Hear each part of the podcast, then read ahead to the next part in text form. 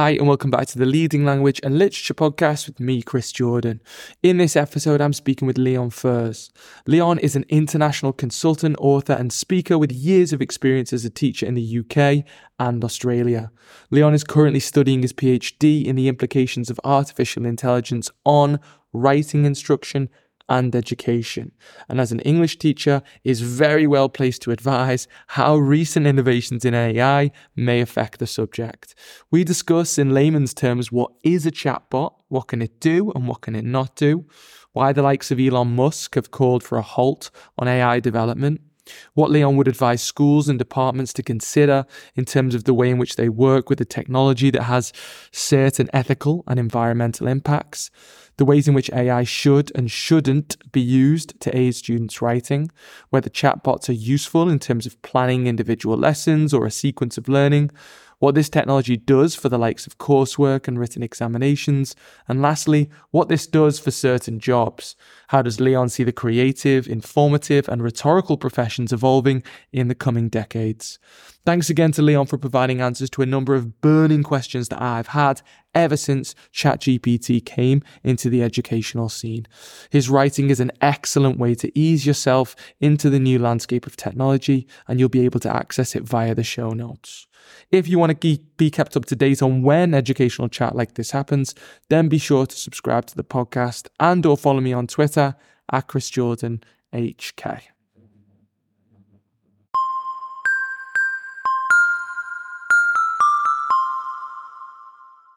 So, in layman's terms, what is a chatbot? What can it do, and what can it not do? Yeah. So, I like to um, use uh, a bit of an iceberg analogy because we love those in education. And the, the bit above the waterline is the language model. So for Chat GPT, that might be GPT-4. And that's really the, the code or the algorithm that processes all of the language. Below the waterline, we've got this huge data set. Mm. Okay, so this is kind of the thing that drives the language model. And that data set comes from Wikipedia, Reddit, Twitter, you know, a huge chunk of the internet. So there's this really enormous below the waterline data set that the uh, the language model is processing. ChatGPT or the chatbot is really just like a little flag sitting on top of the iceberg, if you can picture that. Mm. It's uh, a way of training the language model to respond in a particular way which in the case of ChatGPT is is like a chatbot, so in dialogue, and you know it, it will respond in that kind of conversational manner. Mm. So um, yeah, the actual chatbot itself is is just like a very very small component of a much bigger and more complex technology. What what does it have access to, Leon? So you mentioned there like Wikipedia and, and Reddit and stuff like that. Is it does it also have access to academic journals? Does it have access to like the data set? Is it everything that's on the internet or, or not? Not everything. So um, it uses a, a, variety of sources for the data set. Uh, one of the biggest kind of sources comes via this thing called the Common Crawl, which is um, a little bot that crawls across open access parts of the internet. Mm. Um, so the HTML code and the text in particular. Um, so there is a certain amount of academic um, material in there. So anything that's open access, anything that that bot can crawl, uh, will be in there. Um, and then obviously, like I mentioned, open source uh, places like Wikipedia, um, the the public history of things like Twitter threads, all of that is in there. Mm. Um, so it, um, it's by no means the entire internet, um, but it's a fairly significant portion in that data set, which is what gives the language model its power, but also is is what creates some of the biggest problems and issues. I see. Um, I think for anyone who doesn't know much about these kind of um, chatbots and things like that, they will at least be aware of people like Elon Musk and and you know managing directors of Google X and things like that who are com- not necessarily complaining but warning of the the scope of AI and the future of AI and stuff like that. But I went away and read a book I've seen you um, recommend elsewhere. That uh, what is it called? The Atlas of AI. Um, yeah. The author of, of it escapes me now, but she she kind of outlines like a number of different um, issues with AI beyond just the kind of dystopian future that everyone seems to leap to. So when Elon Musk and those people are calling for a halt or a, a stall, I suppose, on AI development, is this due to that dystopian vision of the future, or is it more specific, do you think, to like the environment and ethical toll that such technology requires to run? um, yeah, so Kate Crawford, um, that Atlas of AI book, fantastic read, and and I would definitely recommend that to any anybody listening. Um, I think that without being too contentious, there's a little bit of self-interest involved when uh, people like Elon Musk start to, you know, doomsay about these technologies and call for a pause. Um, I'm I'm much more interested in listening to what people say from an ethical point of view, um, who who've got a slightly different perspective. So I know that the you know the one of the ex Google um, guys has come out recently um, and spoken against AI, but people within Google have been doing that for a long time. Um, there's a really great academic article, um, which is sort of generally referred to as stochastic parrots by uh, Emily Bender and Timnit Gebru, who, who used to work at Google and was actually basically fired over releasing the article. Mm. And she was talking about these kind of ethical concerns, you know, years ago. Um, so the fact that these um, men, mostly like Hinton and and Musk, are now coming out and kind of prophesying doom, um, I, find that a little bit self-interested. I think there's an agenda there but there are definitely massive ethical concerns with artificial intelligence that are worth paying attention to. Mm, that book is excellent. Actually, I sort of listened to it as an audio book a couple of weeks ago, and like just the stuff around, just and I mean, you've spoke to this before, but the amount of energy required to power mm-hmm.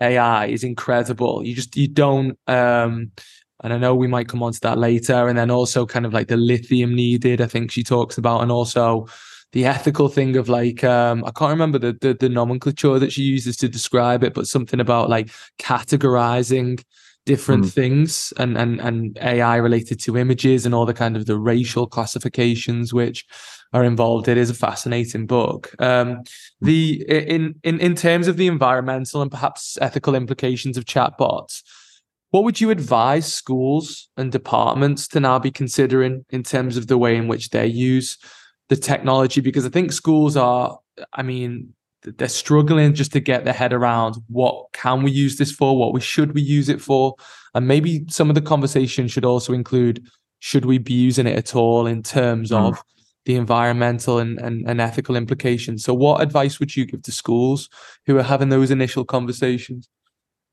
Yeah, it's it's really tricky. I mean, it's like any kind of um, discussion around digital technologies of where you draw the line between you know let's adopt these new technologies or let's reject them entirely because they're so ethically problematic. You know we've seen the same thing with with you know social media and uh, kind of web 2.0 technologies if you want to call them that. I think there's a a different kind of scale here though because ai is is set to just integrate into everything if you look at what companies like microsoft are doing. So I think the first thing schools need to do is get aware of the ethical concerns. Um, you know, so I've got a, a bit of a series of blog posts coming out at the moment, which has got a heap of different ethical areas. So bias, discrimination, the human labor of, of labeling and categorizing that you just mentioned, the environmental concerns, uh, copyright, privacy, all kinds of things, which are problematic with AI. Schools have got to get across some of that so they know what they're grappling with. And then have serious conversations in school leadership teams about realistic policy that you can put around this. Now, we know that students are already using things like ChatGPT. We know that students are maybe using, you know, image generation, things like DALL-E and Midjourney, uh, Stable Diffusion. We know um, over here in Australia there was a, an episode of Four Corners on the ABC a couple of nights ago, which looked at deep fakes and um, some of the generative AI problems around um, deep fakes and that kind of technology. So schools kind of have to tread that really fine line between encouraging teachers to explore how it's going to get used in the classroom um, in ways which are appropriate and maybe creative and might open up avenues for for students to learn and balance that with an understanding that there are some serious problems and have those conversations with students. You know make students aware yeah okay chat gpt is this shiny new thing um, but underpinning that is this whole industry which is really quite problematic. Yeah. Yeah. And the blogs that you're talking about there leon where are people best finding that? Linkedin or your actual website or both? Uh, either. So i share things on linkedin um, and uh, my website is leonfurze.com yeah. and so, so the blog there is where i post most of my things. I do occasionally write a linkedin article as well but um, yeah at the moment it's uh, I, am really really drilling down on um, helping schools kind of grapple with that policy and um, ethical side of things because i think we've got to get that right in a way that we didn't really do with um, with social media and some of those earlier technologies I mentioned. I think those you know they caught us by surprise, um, and the the narrative around social media was dominated by the organizations that own them. Um, you know, and and then we flipped into remote learning, particularly here in Australia where I live, um, and everybody had to adopt Google Classroom or Microsoft 365 or Teams or those kinds of platforms. We're always seeming like we're a bit behind the eight ball in education. And I think this time around, we need to be a little bit more proactive with AI. Yeah, I agree. Well, yeah, I'll be sure to kind of link to those um, kind of places, the website and the LinkedIn stuff on in the notes um, for the podcast. But um, in one of those blog posts, funnily enough, that you um, have have uh, written recently that are read, you kind of delineated the ways in which AI should and shouldn't be used to aid students writing. So this is a bit more kind of English, or maybe not. I suppose any any any subject probably uses writing to a to a certain degree. But would you mind summarizing a few of the ways in which the AI should and shouldn't be used to aid students writing? Yeah. Um, so yeah, that that post with the sort of AI assessment scale really it came from a conversation with um, some some tertiary people at um, Edith Cowan University here in in Western Australia, and it was really around academics grappling with where they're going to draw the line with students. So you're just going to go total ban, can't use ChatGPT at all, or are you going to open the floodgates? And I said, you know, it doesn't have to be a black and white. It can be a bit of a sliding scale, and to have that conversation with students. So you know, at one end we've got no AI at all, and that might be appropriate for knowledge testing, for example. Um, probably less so in English, where we don't do a uh, a great deal of kind of knowledge and recall kind of things. But if there's a subject where facts are needed, or a student needs to memorize formulae or ways of doing things, we don't need AI to do that. That can be done under exam conditions. Like, and really, if it's not done under exam conditions, it's going to be very hard now to authenticate that ChatGPT hasn't done that work for them. Mm. But then we can start to introduce ChatGPT in different ways. So, you know, maybe it's okay for students to use it for brainstorming, mind mapping, developing ideas. Um, at the next level, maybe it's okay for them to outline work or convert their notes from one form into another, maybe tidy up some lecture notes and um, turn them into something a little bit more usable. Um, at the next level up from that, maybe it's okay for students to use AI for proofreading and editing, a bit like they would use Grammarly now, anyway, a lot of them. Um, and then at the very far end of the scale, AI for everything.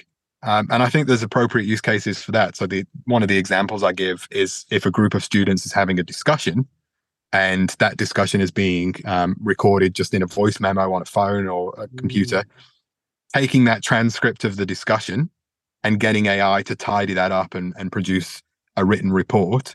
Um, the discussion still happened. That's the you know that's the key part. Yeah. The written output at the end is is much less important, and it's really just a way of um, tidying up those those ideas. So you know, from from no AI to getting AI to do everything, I think there's there's a bit of wiggle room in assessment tasks. Mm, I, I, yeah, I think even just kind of that final point that you made then i'm currently doing a series of interviews for a master's um, dissertation and i experimented with that like taking the transcript that has come from like the voice to text stuff on google docs and just putting it in there to tidy it up and stuff and it is yeah it's it's it's not perfect but it's it's very very close to being perfect so that that's a mm-hmm. really good um utility. I think having them having like a recorded conversation and asking it to tidy up, um, I think is a great idea. Um, but actually, the case is, and this is, uh, I don't want to sound like I'm an expert because far from it. I've messed around with it. I think everyone in my department has, has certainly put in the typical coursework prompt and seen what it comes out with and it's it's shockingly kind of good. Um, the most common comment that i get from uh, teachers is that well it can create a level 6 piece of work but not a level 8 piece of work etc etc but i don't think that necessarily i think we've had like initial forays and initial experiments and i don't think that necessarily we're yet to um, fully experiment with what the impl- implications could be in the classroom. But I do like that kind of create approach that you've written about the C R E A T E approach. What does that acronym stand for, and how would an English teacher go about unpacking so, thing? So that acronym actually comes from um, Tom Barrett. Mm. So he's uh, another guy over here who is doing just a whole heap of work with with AI, and um, his create framework. I think he put that out way back in February or something like that around um, around prompt writing. So that's in one of my blog posts about ChatGPT strategies. Um, I shared that. Tom's running a whole heap of uh, free webinars and things for teachers and educators where he's just talking to other teachers, other AI academics, and people like that. So um, definitely check out Tom Barrett. He's he's right across LinkedIn, and you'll you'll find him very easily. Um, so, so I can't, I can't, I can't help you with Tom's acronym. Um, but what I will say is that just having any kind of uh, a, a, consistent approach to how you write prompts is really useful. Um, where I see people making mistakes is they just give a really basic or a really generic prompt. Yeah. So they'll say something like, you know, write a hes- an essay on Macbeth, and you get a really generic response in return. Um, so one thing that I've learned over time, I guess, experimenting with ChatGPT is using it in a kind of dialogue back and forth, back and forth, mm-hmm. and starting with a really high level outline and then chipping away at it until you get something that's much more refined and much more useful. Um, so you mentioned, you know, it can it can easily churn out to level six, but can it go higher? Mm-hmm. Now I've been working with people in tertiary who've been getting output that's at a you know a postdoctoral level. Mm-hmm. Um, and we've seen already articles being published in peer reviewed academic journals now that incorporate output from ChatGPT. Mm. So, with careful, consistent kind of back and forth dialogue with the with the uh, the chatbot, you can certainly generate some really really impressive output. I think the interesting conversation to have with kids around that is that I assume the person or the, the, the colleagues that you're talking about are professors themselves, or certainly like experts in the field. I think kids have already, I mean, as is always the case, they've worked out to do that before maybe most of their teachers have. And we had an interesting conversation, a, a student and I in in my phone class the other morning, where he was like, "Oh, you know, this is the end of English, sir," and blah blah blah blah. And I said, "Okay, well, let's experiment with it." And I gave it something like a prompt in year eight and then I asked it to refine it for this, like, oh, use this particular sentence structure, use this, increase this voc, uh, improve this vocabulary, blah, blah, blah. So I chipped away at it. And I was privately, inwardly in my heart, I was quite sort of impressed. I was like, wow, that is very, very good. And he must have seen this on my face and he was like, it's good, isn't it? Yeah, it's good. And I was like, it is good, but I know it's good. And I know why it's good and you don't. And that's the difference. And i think that's the thing which maybe you i think we need to have a conversation with kids about uh, particularly in in in certain maybe middle school uh, well and, and high school and maybe even college as well that you need to get to a point where you can wield it to the point where it's it's it's creating output that you recognize as being excellent. Because if you lose sight of whether it's good or not, you probably don't have that knowledge base um, that you're supposed to kind of get in school in the first place to gauge whether something is appropriate or, or not appropriate or at a certain level. So that was that was a really good conversation and hopefully something I'm thinking about building into certain units, um, particularly around creativity and essay writing and things like that. Um, mm-hmm. But but anyway, um, the um, there's there's there's been a lot said about like um, how to do planning with a chatbot. So if you're a teacher of any subject, there's been a lot talked about kind of like how you can use it to um, quicken the, the, the planning process for for teaching. But if the chat uh, if the chatbot relies on scraping the extant knowledge of the internet um, or a data set, doesn't that mean that a certain more prevalent teaching style would be favored if all the open access stuff that you mentioned earlier you know if a certain percentage of it favors a, a, a, kind of teaching or a teaching style doesn't that mean that the lesson plan or the sequence of lessons will come back written in that style? Yeah i think one one big risk with with these large language models is um, this kind of drift to the middle um, this kind of homogenizing of language or um, you know and part of that is a problem with that huge data set it comes from a particular perspective which is the perspective of the internet and a lot of what's written on the internet is from a very white western male point of view mm. um, some of that has sort of bias built into it um, there's also outdated teaching methodologies. It depends on what's in there in terms of the you know the volume of language. But I, have found that when you're um, prompting it for lesson plans, for example, it will often come out with outdated pedagogies. So mm. it will come out with things like, oh, you know, make sure that you vary your assignments for visible learners and kinesthetic learners, and you know, and we and we know that that's like a, a learning myth that's yeah. been that's been debunked. You know, we know that students blend learning styles and that there's no such thing as a kinesthetic learner. But because of the volume of writing in the data set about kinesthetic learners, when you ask for a lesson plan, it goes, oh, okay, well, a lesson plan must have some element for a kinesthetic learner, or it'll draw on Bloom's taxonomy or Maslow's hierarchy of needs or yeah. um, Vygotsky or, you know, something that's quite pat lesson plan. Yeah. And um, you can certainly get it to avoid that by being a bit more conscientious with your prompting. So what I've found is that in order to avoid the generic lesson plans or the generic things, you've got to provide heaps of context. Mm. So that mm. goes back to what you the conversation you had with that year eight student, where as you as you're driving AI, as you're kind of you know in control of that chatbot, you need a certain amount of knowledge to make sure that what you're generating is of a sophisticated and high enough quality. You've got to do the, the quality control on that because there is no quality control built into ChatGPT itself. It will give you outdated information. It will give you fabricated information that it's just cobbled together. You know, we still have to do the quality control at the end of it. Yeah, a hundred percent. Like I've I've heard someone say, um, oh, you know, it'll give you a basic outline and it's not much, but it'd be great for new teachers. And I sort of looked at, I thought, this is new teachers are the worst people to be using because it's like I, I put it in and it was I can't remember what the text was for and it was lesson one introduce the context of the text and I thought if you try and do an hour on the context of any text you'd be not not, not necessarily torn apart but it'd be so boring it just it mm. wouldn't be and it's you know, you might do 10 minutes here and there. Anyway, without getting into the reads of what you should and shouldn't do in, in terms of context or any.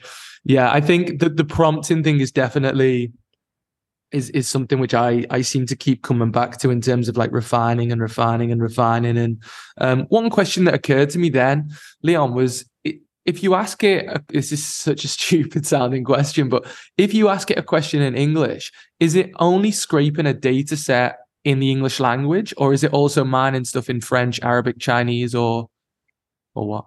Yeah, but you know what? That's a really interesting question, um, and I'm not sure I have the the exact answer, but I know that. I mean, it does have a lot of other languages in the data set. English is the predominant language. Yeah.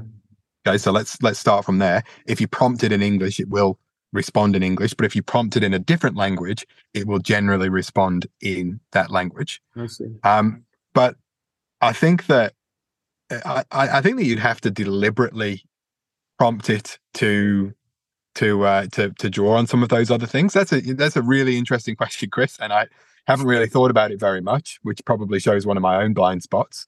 But um, it's definitely something worth digging into a bit further. Um, one thing that's you know that's kind of connected to the work that I'm doing um, that's relevant there is is an idea of around how AI is going to impact our literacy, you know, our reading and writing, which mm. obviously our English teachers are going to be particularly concerned with. Mm. And um, you know, it's worth noting that literacy, as we see it um, in Western education, is really a Western concept. You know, that the, there aren't equivalent words in other languages like German and French, for example, to refer to literacy in exactly the way that we mean it.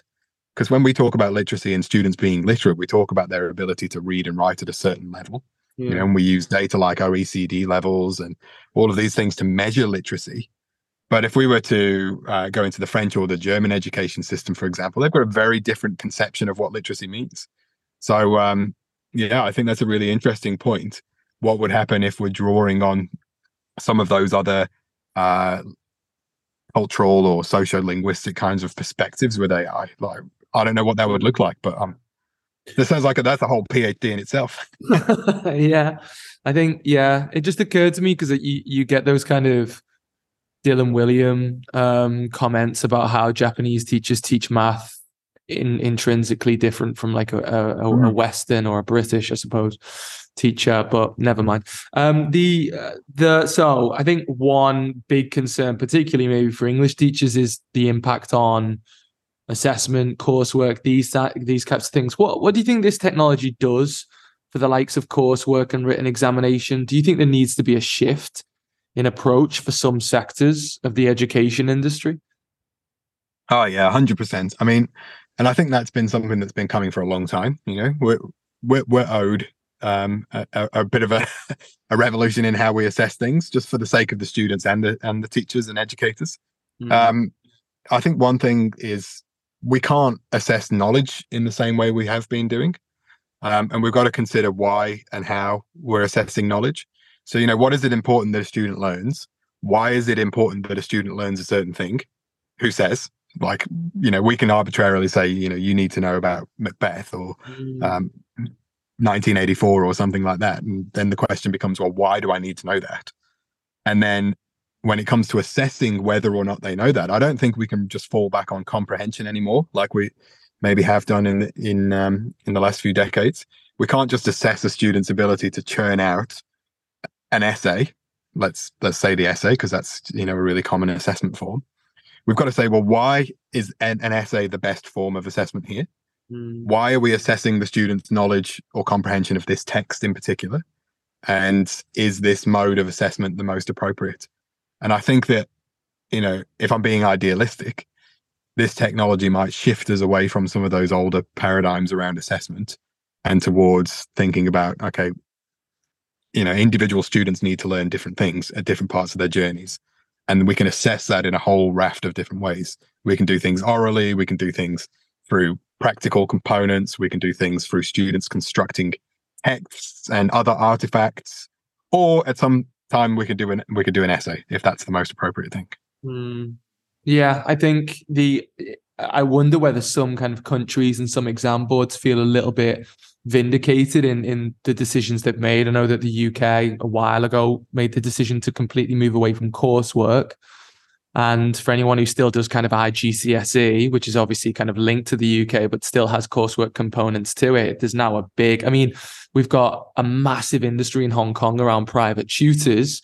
And to me, private tutors are just kind of the analog version of ChatGPT. So I hmm. feel like a lot of private tutors are going to be out of a job soon, but it kind of has maybe exacerbated or brought to the fore the reality of the fact that these kids are not demonstrating their knowledge in, in a way which is kind of reliable or even useful um, in, mm. in some ways. And and the assessment thing, I think, yeah, I think, and I think, I think coming back to that, the IB is probably rubbing its hands together in terms of being like, well, we've advocated for a change in assessment for a long time, and they're constantly mm-hmm. talking about that at the Hague, and they're probably very well placed to to build on the whole Chat GPT thing. But yeah, we'll we'll wait and see. Um, the the last question I've got for you is, um, what does this do for certain jobs? And I know this is a very hard question to answer, but I mean, typically we might ask students in English to reimagine themselves as journalists or storytellers, mm. poets, speech makers, and the like.